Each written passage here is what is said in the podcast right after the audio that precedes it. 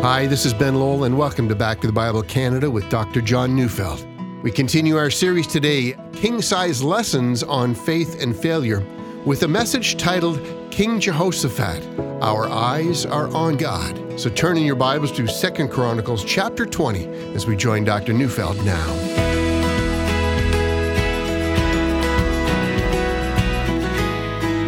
On June 18, 1940, British Prime Minister Winston Churchill delivered what was, well, to be perhaps his most stirring speech. The nation of England stood on the verge of war with Hitler and the Nazis, and the outcome was anything but certain, and Churchill had a choice. He could have described what was happening as a great crisis for his nation, but he didn't. In fact, here's what he said Hitler knows that he will have to break us in this island or lose the war. If we can stand up to him, all Europe may be free, and the life of the world may move forward into broad, sunlit uplands.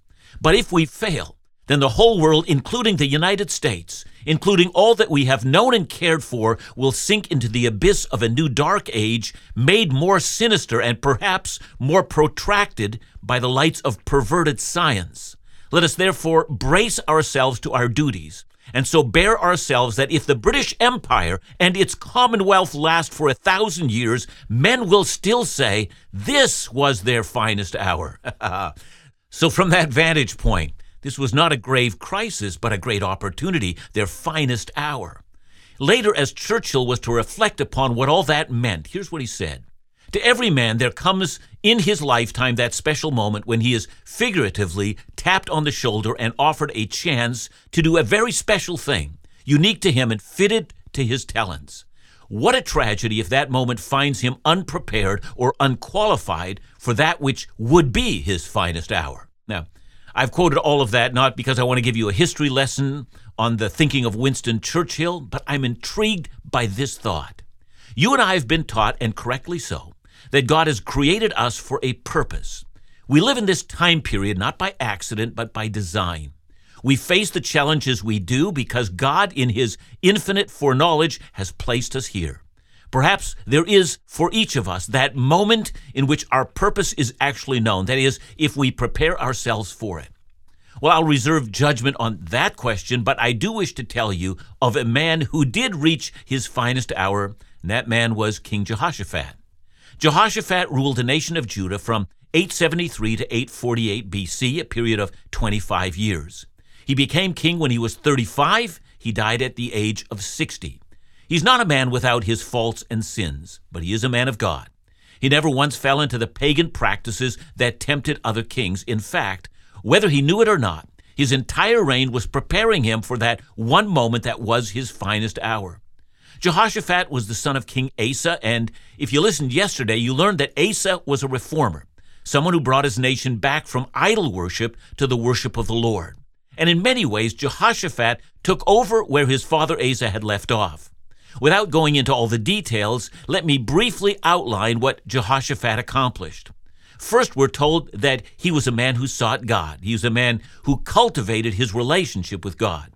Secondly, he built up his country's fortifications, making sure that he was providing safety and working for the welfare of his people. And thirdly, he strengthened the courts of Israel and made sure that his nation had justice. And finally, he was deeply concerned for his people's spiritual well being. Even though he, like his father Asa, was busy ridding the land of idols and urging the people to seek God, he knew it wasn't enough. According to 2 Chronicles 17, he commissioned priests and the Levites to teach all Judah to be faithful to the law of the Lord. See, what in fact he does is he sets up a national program of discipleship, making sure that everyone in Judah at every age would be thoroughly instructed in the Word of God. Jehoshaphat knew that it wasn't enough to remove idols. People had to learn the Word, and so people were learning the law and the feasts of Israel, how worship was to be conducted, in fact, the whole nation was called upon to draw near to God. Well, you might think that that was his calling in life, and you'd be right. Jehoshaphat is a shepherd king or a pastor king who's drawing his nation to God. He wants his nation's eyes to be on God so that in all decisions of life they know how to look to God. But what Jehoshaphat didn't know is that all that would be tested by a crisis that his nation, Judah, would face But as we've seen, the crisis would be an opportunity. So let's read 2 Chronicles 21 to 4. After this, the Moabites and the Ammonites, and with them the Meunites, came against Jehoshaphat for battle. Some men came and told Jehoshaphat, A great multitude is coming against you from Edom, from beyond the sea, and behold, they are in Hazazon Tamar, that is in En Gedi. Then Jehoshaphat was afraid and set his face to seek the Lord, and proclaimed a fast throughout all Judah. And Judah assembled to seek help from the Lord. From all the cities of Judah they came to seek the Lord. Now, this war seems to have been a revenge war for a war mentioned in 2 Kings chapter 3. And there's a lot of background to that. Jehoshaphat, although he was making his nation strong, was simply not strong enough, and so he had a weakness. Jehoshaphat regularly entered into alliances with the king of Israel, and Israel had become a very wicked nation. And back in 2 Kings chapter 3, Israel is about to go to war with Moab, a war which it would seem Moab would have won. But the king of Israel picks up the phone, if you will, and calls Jehoshaphat and asks if Judah could join them in the war with Moab, and Jehoshaphat agrees and joins with Israel and Edom to defeat Moab. And we don't know the time period or the exact sequence of the events, but Moab remembers what Judah did. And in revenge, the Moabites form an alliance with the Ammonites and another people group actually living within the territory of Edom, and they decide that they'll pay Jehoshaphat back. And Jehoshaphat knows that by himself he's outmanned, he's outgunned, and he's helpless. This creates a crisis because what has happened is that these nations have decided that, that in order to assert their independence and their power over the region, that they must completely destroy the nation of Judah, and that creates a crisis of fear. And that's exactly what we're told in verse 3. Jehoshaphat is afraid.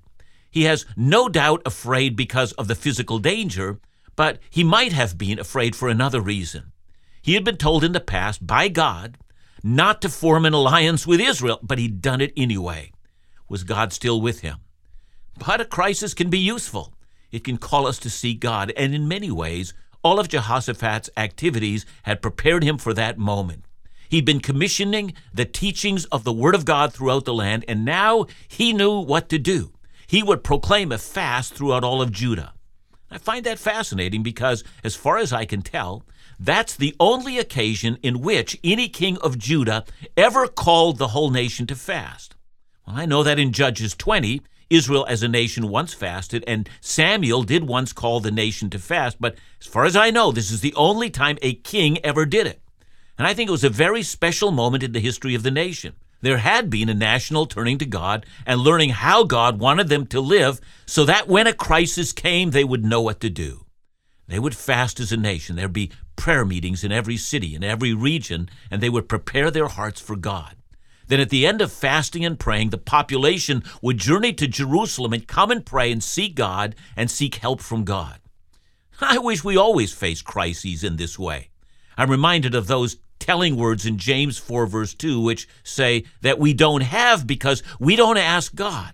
Now, as a point of illustration, let me tell you of a man who lived with one crisis after another. His name was Joseph Scriven, and he lived in Ontario back in the 1800s. And when Joseph Scriven was 25 years of age, on the night before he was to be married, the happiest day of his life, that night, his fiancee was accidentally drowned in a lake. And from that crisis, Scriven gave himself wholly to the work of the Lord. His ministry was directed to the poor. He preached. He gave away everything he had. And his story is a story of a selfless life directed towards God. Well, some time later, he learned that his mom had a serious illness. He was unable to see her because of lack of funds and because he gave everything away. And so, without getting bitter and without complaining, but in order to comfort her, he simply wrote her a letter. And in the letter, he enclosed these words words that have given hope to so many people to this day. He wrote, What a friend we have in Jesus, all our sins and griefs to bear. What a privilege it is to carry everything to God in prayer. Oh, what peace we often forfeit. Oh, what needless pain we bear. All because we do not carry everything to God in prayer. Yeah, you know those words. Joseph Scriven knew that prayer and seeking God is the answer to every crisis. And that's exactly what Jehoshaphat knew as well. But to get there, we need to rid ourselves of you know, anger and frustration and bitterness and be led by our crisis to our finest hour. not despair, but to God. And that's the king sized lesson that we learn from King Jehoshaphat.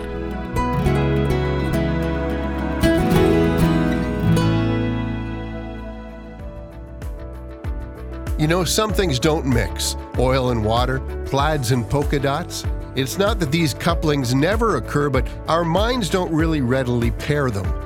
The same holds true with our pains and joys, both expected, but we rarely consider them as simultaneous.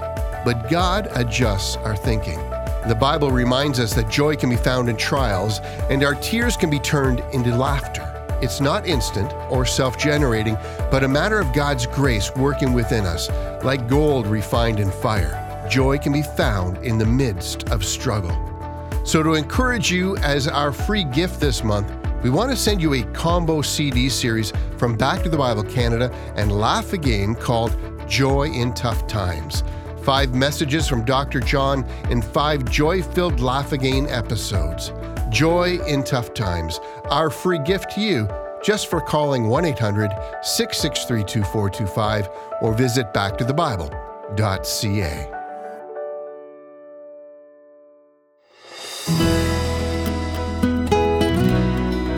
From Jehoshaphat, we can learn four lessons about crisis and about prayer. Now, verses 5 to 12 constitute one of the greatest prayers of the Bible. And just by the way, I don't know if you have noticed, but the great prayers of the Bible are all uttered in times of crisis. From the prayer of Abraham before the, the destruction of Sodom and Gomorrah to the prayer of Jesus in the garden, it is crisis that motivates us to place our eyes onto God. But why is it that the prayers of the Bible often sound so different from ours today? Well, I mean, why is it that sometimes our prayers sound so desperate or so self serving or so ineffective? And some of the great prayers seem so powerful. Well, I think the answer is found in this prayer of Jehoshaphat. You know, from him we can learn four lessons for effective prayer in crisis. First, notice Jehoshaphat confesses the sovereignty of God. Look at verses 5 and 6. And Jehoshaphat stood in the assembly of Judah and Jerusalem, in the house of the Lord before the new court, and said, O Lord God of our fathers, are you not God in heaven? You rule over all the kingdoms of the nations. In your hand are power and might, so that none is able to withstand you. In other words, God is in control.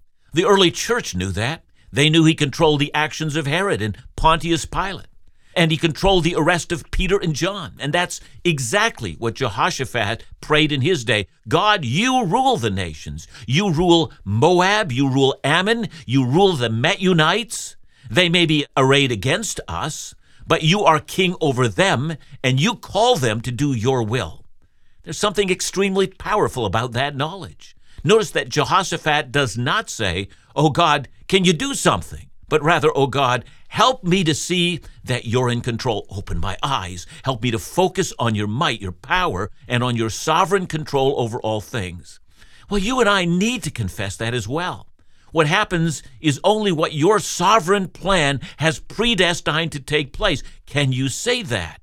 Do you believe that? God, you rule over all. You rule my debts. You rule my job. You rule my professor at the university. You rule my illness my children, my wife, or my husband.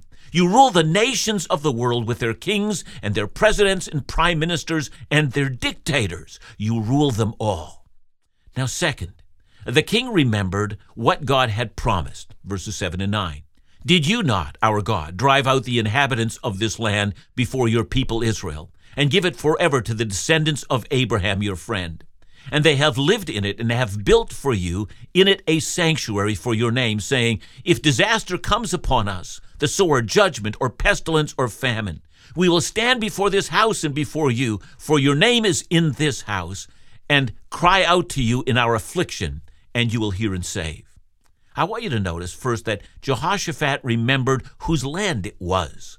This land, he reminds God, is the land you promised us. This land is the one you gave us.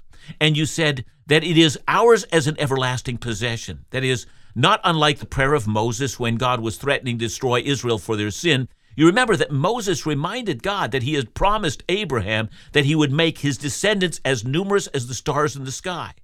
And given that he had made that as a promise, how could God wipe out Israel at this time? That's what Moses prays. I wonder if you're picking up a theme. Do you know how many of us regularly go to prayer without claiming any promise from God? Oh Lord, heal Aunt Martha. Oh Lord, I'm struggling with temptation. Help me. Oh Lord, I need this business deal to work. Oh Lord, help me to pass this exam. I mean, most of our lives are filled with prayers just like that. And just to be sure, there's nothing wrong with any of those prayers, but do you know whether God will answer them? Do you? You know, most of us don't know. We're like the blind man throwing a dart up against a wall, hoping that there's a target there and that we're going to hit the bull's eye. We're not filled with faith. We're hoping for, I don't know how to say it, dumb luck. What if we started our request by remembering what God has promised us? Let's say that we're going through a time of great fear. And you start by praying Isaiah 26, verse 3. Lord, you've promised that you would keep him in perfect peace, him whose mind is steadfast because he trusts in you. Or let's say you're up against a major decision in your life, and you begin your prayer not with, Lord, show me what to do, but, Oh Lord, you have promised in James 1, verse 5, if any of you lacks wisdom, he should ask God, who gives generously to all without finding fault, and it will be given him. Or instead of saying, Lord, help me win this battle with temptation, you know, you should start your prayer by saying, Oh Lord, you have promised in 1 John 3, verse 9, no one who is born of God will continue to sin because God's seed remains in him. He cannot go on sinning because he has been born of God.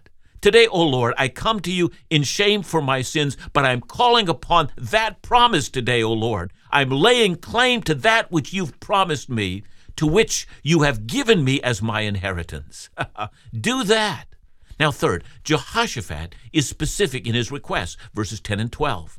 And now behold, the men of Ammon and Moab and Mount Seir, whom you would not let Israel invade when they came out of the land of Egypt, and whom they avoided and did not destroy. Behold, they reward us by coming to drive us out of your possession, which you have given us to inherit. O our God, will you not execute judgment on them? Several things I see in these verses. I mean, first of all, Jehoshaphat remembers that God would not allow Israel to destroy those nations, and that's why they exist. In other words, God, this is your problem. You wanted those nations to exist. And secondly, he asks God specifically for what he wants. He asks God to execute judgment on them. And I want to say, we need to be specific in our praying. Now, fourth, Notice Jehoshaphat confesses confidence in God, verses 12b to 13. For we are powerless against this great horde that is coming against us. We do not know what to do, but our eyes are on you. Meanwhile, all Judah stood before the Lord, and their little ones, their wives, and their children. You gotta have to imagine the moment. Standing before the nation, the king who represents government and the future of the nation tells the people the awful truth. He says, I don't know what to do. Think now about the dads and the mums and their little children. All who are affected by this are listening in absolute amazement. He says he has no strategy, no master plan. But he prays, My eyes, O God, are fixed on you. I'm dependent on you. I'm convinced that's where I need to be. What happens when you have no backup plan in your life and all that you have is God? Is that okay with you? Is that the most exciting place? Is that your finest hour? Or is that what you dread? Can you answer that? Jehoshaphat is confident in God, and what happens next tells us why this is his finest hour, because out of this prayer of faith comes this magnificent moment in which the clouds part and we see clearly, if even for a, just a brief moment, what was there all the time. So let's go to verses 14 and 15 the Spirit of the Lord came upon Jahaziel, the son of Zechariah, the son of Benaiah, son of Jeiel, son of Mattaniah, a Levite of the sons of Asaph, in the midst of the assembly. And he said, Listen, all Judah and inhabitants of Jerusalem and King Jehoshaphat, thus says the Lord to you, Do not be afraid. And do not be dismayed at this great horde, for the battle is not yours, but God's. You know, in this moment of crisis, God speaks through his prophet, and God says, Look, it is true. Everything that Jehoshaphat has prayed is true.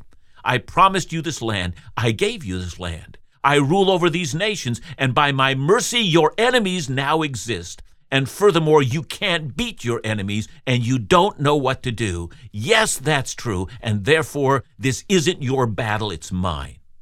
I try to remember that in my battles, you know, as I battle for my own holiness, I remind myself that He chose me from before the foundation of the world to be holy and blameless in His sight. The battle is the Lord's. In, whatever ministry assignment that I've been given, I feel completely inadequate for the task, and there I remind myself that His grace is sufficient for me. His power is perfected in weakness. And if you have time to read Second Chronicles 20, you read one of the most remarkable battles that are recorded in the Bible. See, here's what happens. Instead of sending the army into the front of the battle, Jehoshaphat, it's incredible. He sent the choir, he sent the singers, they came singing and worshiping, and they came adoring their God. And then the text says, The Lord set an ambush, and then he routs the enemies of Judah. It was adoration and praise that brought this great victory. I'm reminded that God has set an ambush against all my sins and all the satanic designs against me. He set an ambush by sending his own son in a most remarkable battle, and that all I needed to do is stand and see the salvation of my God. See, that's the king sized lesson that we learn from Jehoshaphat. Trust in the Lord and see our finest hour as God is glorified in us. And always keep your eyes on Christ. He is our great champion who fights our battles for us.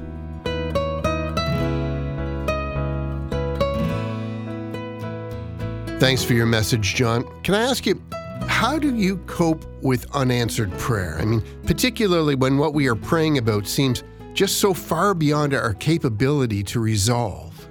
Yeah, I, I think one of the things uh, I have to continue to remind myself of is that there are, in fact, no unanswered prayers. God is always answering, but sometimes I may be disappointed with His answer and um, and assume that it should have been different. But one of the things that I know I need to do is to say, Lord, the thing that I had thought you would answer in the way in which you did, uh, I find you didn't answer that way. So help me to understand what you're about so that you know my will can be coordinated to yours. Uh, open my eyes, help me to see. And so, and I think that's one of the ways that we can do that. I mean, it always begins with this fundamental approach that says God's ways are better than our ways. So let's be content in that. Thanks, John. And remember to join us again tomorrow as we continue our series, King Size Lessons on Faith and Failure, right here on Back to the Bible Canada. Bible teaching you can trust.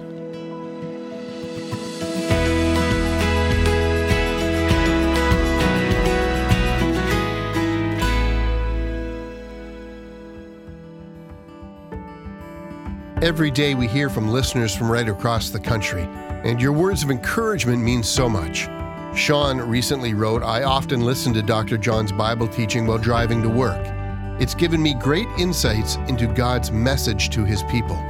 Back to the Bible Canada is indeed an inspiration. Well, we're so grateful for messages just like these, but they only happen because of your partnership in making Bible teaching you can trust available to as many people in as many places in as many ways as possible. One way we want to do that this month is by sending you our very new free combo CD series called Joy in Tough Times. Five messages from Dr. John and five Laugh Again episodes to encourage you and to remind you of where confident joy is really found. So just call us today for your free copy of Joy in Tough Times by calling 1 800 663 2425 or by visiting backtothebible.ca.